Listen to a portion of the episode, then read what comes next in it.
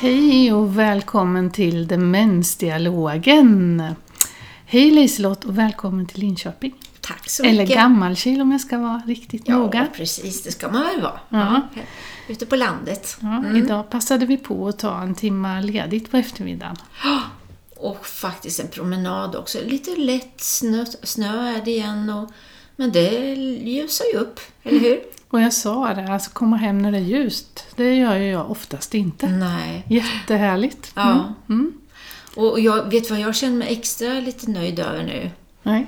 Det är att en av dina katter faktiskt kom in och tittade på mig i alla fall. Som inte visar sig när vi har någon han inte känner. Han går, verkligen, han går inte in i huset då. Nej, Han kom in nu.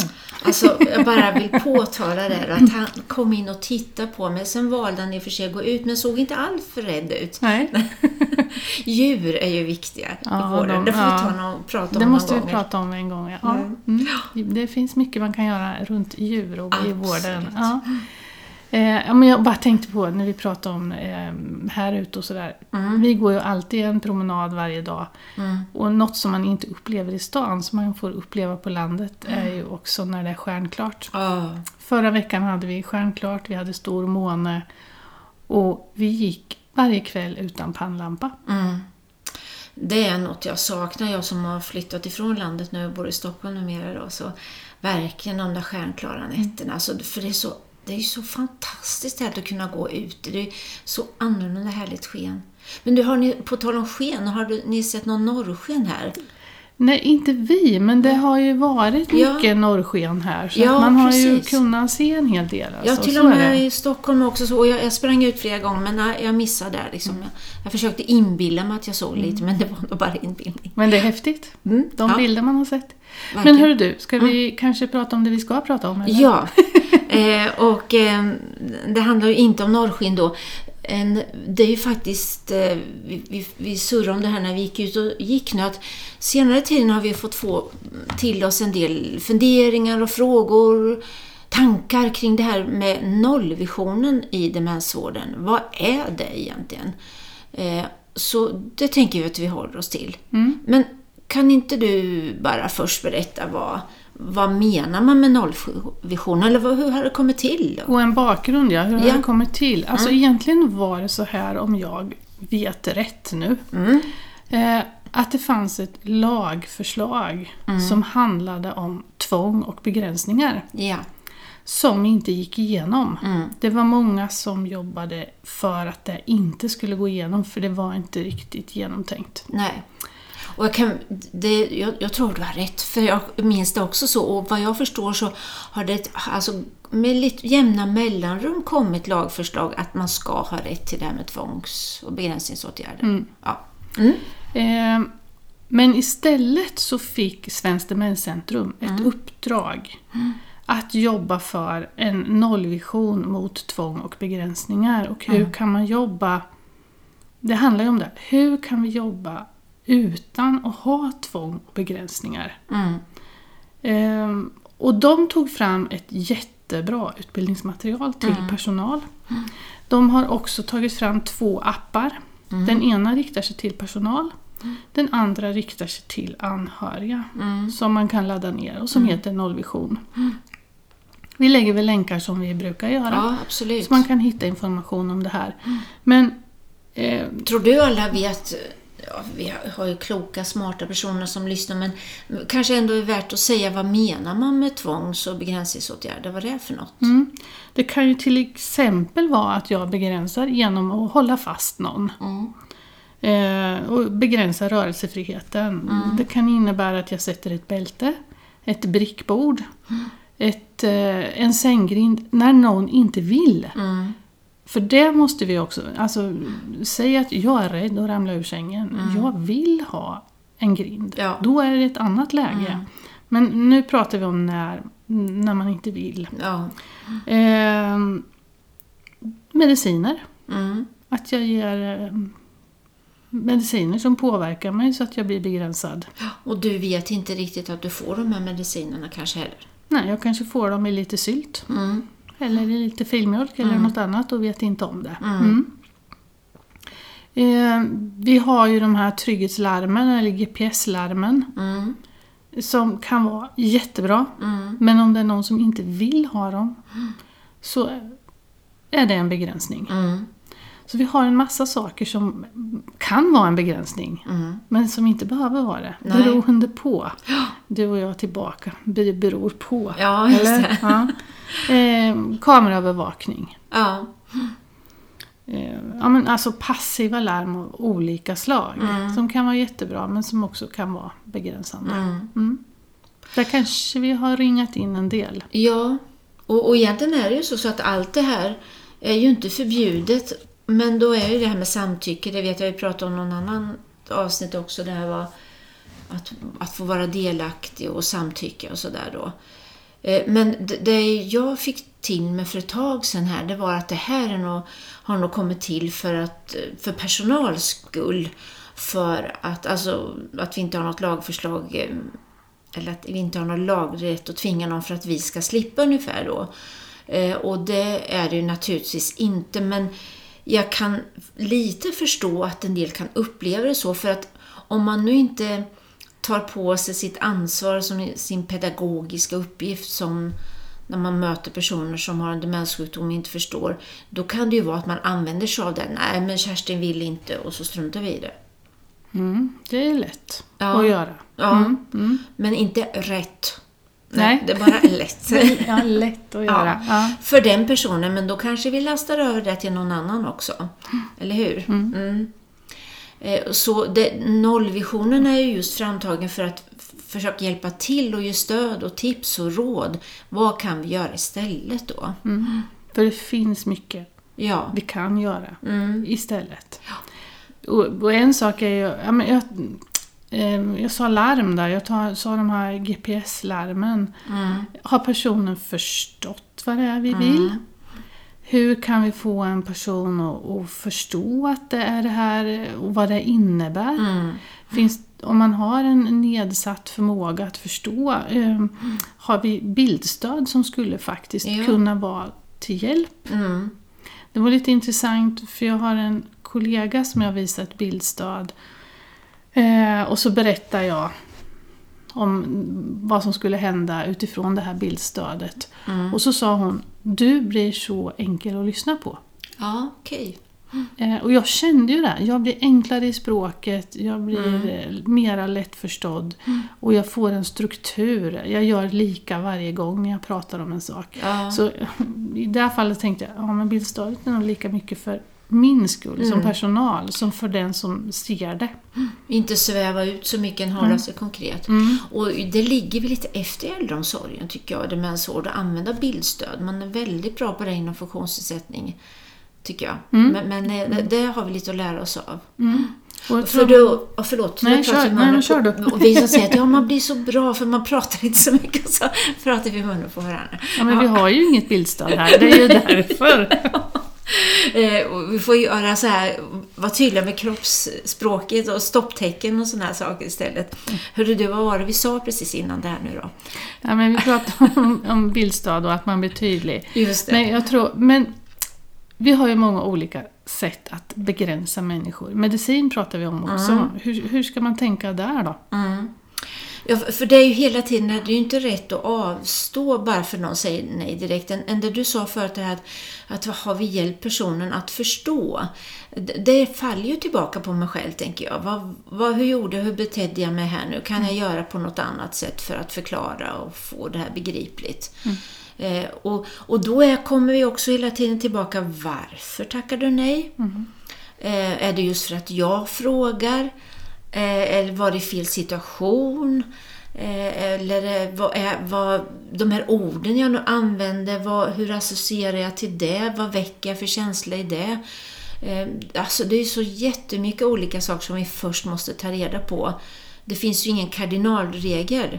Det jag blir lite rädd för, Kerstin, det är att jag ser ibland så här, fråga aldrig någon som har en demenssjukdom, bara gör, eller lirka.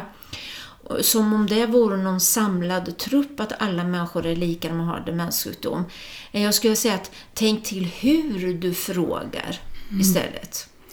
Nu är vi tillbaka, relation. Ja, Alltså jag behöver ha en relation med dig för att Du ska lita på mig, det är Mm. liksom första. Ja. Och sen behöver jag veta, hur funkar det för dig? Vad, hur ska jag göra? Mm. Eh, jag kanske bara håller fram och inte säger så mycket. Nej, precis. Eh, tabletterna. Mm. Eh, för någon annan får jag hjälpa lite mer. För någon annan vill att vi ska blanda det i något. Även om jag är Mm. väldigt tveksam till att blanda. För då kan det ju vara så här att om, om jag blandar medicinen i något. Då börjar det här smaka Mm. otäckt. Och då kanske jag, den som jag ger medicin slutar att äta yoghurten eller sylten eller vad det nu är Mm. också. Ja. Och då har jag ju misslyckats väldigt mycket. Jag har förstört måltiden också. Mm. Nej men det finns ju inte ett, precis som det finns mängder med människor så finns det mängder med olika sätt. Men det viktiga är att förstå att om, om jag har ett uppdrag, om jag jobbar i hemtjänst, om jag jobbar på ett särskilt boende, då är det mitt uppdrag att jag ska hjälpa dig att förstå, att jag ska hjälpa dig att vilja göra det här som jag tror att du mår bra av. Inte för min skull, men för din egen skull. Och då, det skulle vi kunna sitta här hela kvällen och prata om det här ikväll när vi spelar in det här nu då. Eh, hur man ska göra det, men då måste vi först lära känna personen som du säger. Det är en relation med någon. Mm. Du har din erfarenhet kring det här. Men vad beror det på att man tackar nej? För om vi inte, om vi bara håller oss till det att nej men han eller hon vill inte och man har ingen laglig rätt att tvinga. Då blir det ju missförhållanden istället och det är ju vår uppgift att hjälpa den här personen att vi inte ska hamna där. För ett par dagar sedan så var jag hos en person som blir väldigt arg. Mm. Och mm, naturligtvis inte vill ha varken mat eller medicin då. Nej, Och han satt i bordet och, och var upprörd. Mm. Men man hade ju egentligen behov av att både äta och få sina mediciner. mm. Alltså det var ju ingen idé att bara ställa fram maten där. Nej. Det första man fick göra var ju att sätta sig ner en stund. För han var inte så arg så att han behövde vara själv en stund. Utan han, Nej. jag behövde sätta mig ner en stund och börja prata lite väder och vind. Jag pratade Mm. lite om hans yrke, han hade jobbat som lärare. Alltså prata lite med honom om det. För han gillade att prata om när han var i skolan. Mm.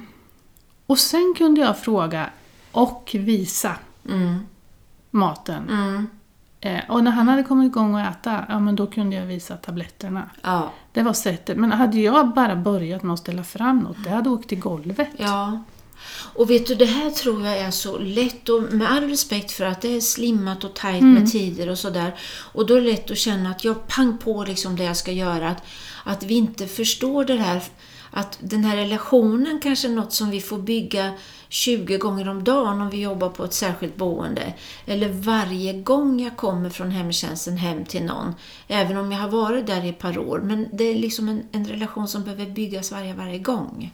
Mm. Jag, vi kanske har pratat om det här förut, men jag tycker någon någon gång gav mig en så bra metafor inför det här att, att man ska tänka när man, man möter någon att, att som att när man kommer hem till någon, att man kommer innanför i hallen förhoppningsvis först. Och där pratar vi väldigt allmänt, typ god dag och hej och väder och vind, liksom, inte något sådär personligt. Sen kanske vi blir insläppta i köket och där kan vi prata lite mer, hur mår du nu, hur är det här? Och, alltså, men inte så jätte, jättepersonligt ändå. Men sen då förhoppningsvis så har vi byggt upp en relation och kommer in i sovrummet och där kan vi prata om det riktigt personliga. Kanske fråga om maten, medicinen, får jag hjälpa dig med dusch eller vad det kan vara. Och sen när vi lämnar att vi på något sätt tar oss tillbaka där till köket och sen är vi i hallen igen. För mig är det en bra bild att tänka att jag inte rusar direkt till sovrummet och berättar och pratar om vad jag ska Och göra. pang på med medicinen, Nej. eller med maten, eller med kläderna, Ja. eller duschen. Eller Jag måste byta en kontinensskydd på det, eller vad det kan vara så. Mm. Mm. Och hur ska vi tänka, eller hur tänker du runt det här med grindar? Sänggrindar tänker du, eller tänker du grindar? Mm. Sänggrindar, tänker ja. jag. Ja, alltså det är ju så att en del kan ju känna sig väldigt trygga med det, men andra kan ju få panikkänsla när man ser den här sänggrinden då. Eh, och då, då kan man tänka, vad är viktigast för den här personen? Ja, man förstår ju att det är fallrisk kanske, men kan vi då istället sänka sängen så lågt som möjligt? Kan vi ha en madrass nedanför? Eh, Kan vi lägga några mjuka kuddar istället som skydd? Om du förstår vad, alltså mot kanske den sidan som lutar utåt då. För om vi nu skapar panik och obehagskänsla i det här, ja men då får vi en person som inte sover och så får man ännu mer stress i hjärnan och så förstår man ännu mindre och så ska vi skapa ett obehag. Och så kanske jag till och med får någon som klättrar över grinden Ja. och det blir ett ännu värre fall Ja, än om grinden är nere. Mm. Och jag har de här skydd, skydden som du pratar om Ja. där. Mm. Nej, men att vi inte blir så där rationella än försöka sätta oss in i där också. Vad är det, vad är, är det den här oron eller varför drar någon i de här grindarna? Vad står det för? Eftersom det är ju många som är svårt sjuka som inte kan liksom sätta ord på vad man vill och inte förstås då. Men jag tycker, måste jag säga, sen, för det är ju ett tag sedan det här materialet tog, togs fram, Ja, att det har hänt mycket. mm. Att man tänker till ett varv till idag mot vad vi kanske gjorde. Jag tror att vi gjorde mycket mer med slentrian, särskilt Mm. Ja. Mm. med brickbord också och bälten. Och, som man inte alls ser på, Nej, på samma sätt Och då, idag. det du säger, det, det upplever jag också, främst kanske då för oss som jobbar inom äldreomsorg, demensvård. Men kanske att det inte riktigt har gått fram, så, så, alltså man inte har varit i det här förut och man är anhörig, man känner att Säg att jag har varit jätteorolig för min förälder som går ut på nätterna och det händer det ena och det andra och äntligen nu så ska någon flytta till ett boende när det är lugnt och tryggt. Och så säger personalen, men vi får inte låsa in någon. Vill han, hon gå ut eller vill han gå ut så ska han få göra det. Så är det klart att man får panik igen. Så, så det tror jag att vi behöver hjälpa till och, och förklara och berätta för anhöriga hur vad får vi göra och hur kan vi tänka istället? Och det är ju inte så att vi bara struntar i det då, får vi ju inte göra om någon går ut. Än, vad har vi för strategier då? Vad har vi för handlingsplaner? Och det här med GPS, om man kan få någon att samtycka till det så är det ju där väldigt bra att man kan få behålla sin rörelsefrihet. Mm. Min erfarenhet när det handlar ju mycket om de som bor hemma i ordinärt boende, Mm. inte har flyttat in på ett boende. Nej. Man faktiskt kanske har möjligheten att bo kvar lite längre Mm. hemma för att man kan bli hittad. Och många gånger när man, om nu är jag tillbaka vid en relation, Mm. om man har en relation då kan jag också prata med jag blir orolig för dig. Mm. Jag vill att det här ska, det ska kännas tryggt för dig. Eh, Och som anhörig Precis. vill man ju också att det ska kännas tryggt. Ja. Det, det här är så svåra saker det här. Vad, vad är livet och vad är livskvalitet och vad mår man bra av? Du börjar här att prata om när det var stjärnklart och du går ut i månsken. Tänk om det skulle vara så då att du får en demenssjukdom och så ser du det här månljuset och då vill du bara ut och då är jag jätterädd om dig. Och så säger nej det går inte, det är natt nu och så här. Men Va- var har jag sett en film? Det här var en film, det handlar om ett boende. Jaha. Det tror inte att det var i Sverige. Och så var det en man där som kom, det var mörkt ute. Ja. Klockan var typ 8-9, det kanske var ännu mer på kvällen. Mm. Och så säger personen, för han kommer och säger ja nu ska jag gå till lagorn. Ja. Ja men gör det, säger hon, personalen. Och så hjälper hon honom på med jackan och då visar det sig att det här boendet var byggt så att det var ett staket runt om. Mm. Men innanför staketet hade de ett hönshus. Mm. Och det var dit han gick. Mm. På kvällen när det var mörkt. Och han gick dit en liten stund och hon som jobbade hade jättekoll på det där. Mm. Och så kom han tillbaka och han mådde så gott. Ja. För det var ingen som sa nej. Nej. Och jag, jag tror ju, även om du är ganska lugn av dig, så om jag, om jag skulle propsa på att du inte får gå ut så kanske jag skulle skapa större problem både för dig och mig än att du fick gå ut. Mm. Många gånger har jag varit med om någon som säger att de ska gå ut och så vet jag att det är kallt ute men jag säger inget om det så öppnar man dörren. Ja. Då står man i dörren lite och tittar och sen så går man in igen. ja, och då har man valt själv. Ja. Mm. Mm. Så dels handlar det om att miljön behöver vara sån så att det här blir enkelt och tillåtande. Det var det ju i den här filmen som jag nu inte kommer Mm. Men var ihåg. inte det här som handlade om ett boende, var det inte i Danmark? Så kan det ha varit. Som, som gick nyligen det här, nu, jag kommer inte ihåg vad den heter, men det kan vi se om vi hittar någon länk till. Mm. För det var inte så länge sedan. Nej, men, precis. Det, men det var väldigt Men det var det härligt. här att få, få leva liksom och känna sig lite fri och så. Mm, Få bestämma själv. Ja. Mm. Eh, nej, men, och, och jag tänker, ibland så upplever jag det här att om inte personal lyckas, eh, då är det ibland som att man frågar, men ah, vi ber anhöriga göra det här istället. Vi ber anhöriga att duscha eller göra någonting. Och Ja, visst det finns anhöriga, precis massa olika relationer och en del kan vilja göra det, det är en sak. Men jag tycker man ska vara väldigt, väldigt försiktig och lasta anhöriga med det mm. om vi som har det här i vårt uppdrag, som har betalt för att göra det här, att vi misslyckas och inte mm. skyffla över det på anhöriga. Då ska det gå väldigt, väldigt långt. Och duschen är ju en sån här, ja, men vi måste, behöver få någon att vilja att duscha. Och ja. där behöver man ju fundera, vad kan motivera? Mm den här personen att vilja duscha. Ja. Det skulle kunna vara att dottern faktiskt kommer. Precis. Det ska vara lite eller, trevligt. Mm, mm. Eller att det är, händer något kul där man brukar vara lite fint mm. klädd. Ja. Du har nog berättat den, men kan du inte berätta om ett födelsedagskalas när en kvinna som inte ville duscha? Ja. På... Ja, för det första så var det ju så att hon, för att det skulle bli tydligt för henne att hon faktiskt fyllde år, och det var dans den här gången också, där du och jag jobbade tillsammans då. Då hade jag liksom klätt upp mig lite mer än vanligt. Det var dans på servicehuset ska vi säga, det. för att hon mm. bodde i ordinärt boende. Ja, det gjorde hon. Och vi träffade henne på dagverksamhet, men hon hade ju inte duschat på länge, länge. Men då när jag kommer lite uppklädd och frågar henne, hur tycker du, kan jag gå på dansen så här? Och hon tittade på mig och tyckte, ja, oj, jag var lite fin då. Och så tittade hon på sig själv och sa, ja, kanske skulle byta om lite då. Och då kunde vi göra hela det. Alltså det, då blev det verkligen hallen och köket och så sovrummet. Men då var vi två kvinnor som skulle gå på dans och ville göra oss lite fina. Motivationen. Då var motivationen där, mm. ja. Mm. Och det var logiskt också, istället för att komma och säga till henne du behöver duscha nu. Mm. då är jag tillbaka till levnadsberättelsen. Mm. Vi behöver hjälp med att känna historien runt den här personen ja. för att hitta de här glädjeämnena som man mm. kan locka med. Verkligen.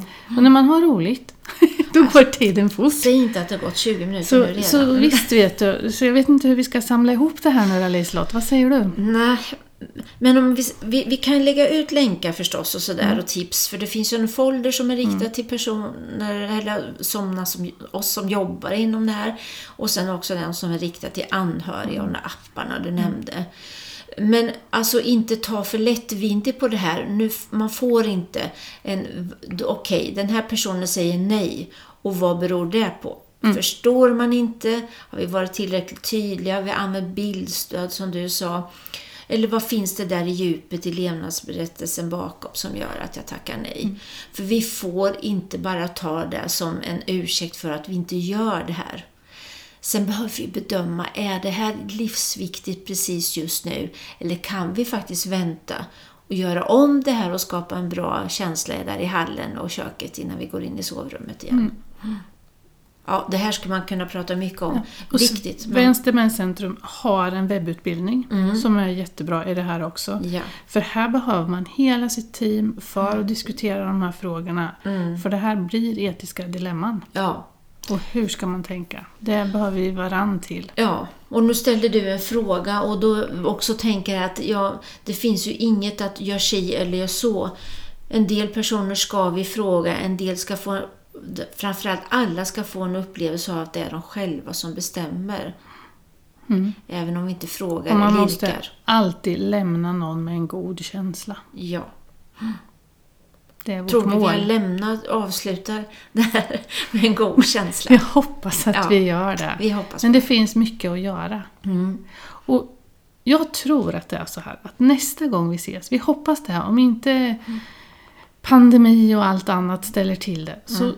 kommer nästa avsnitt spelas in på Gotland. Mm. Och då har vi lite jubileum, för ja. det är vårt femtionde avsnitt. Mm. Kan du fatta det? Nej. Eh, och ändå har vi saker att prata om. Det är ju konstigt. Mm. Ja.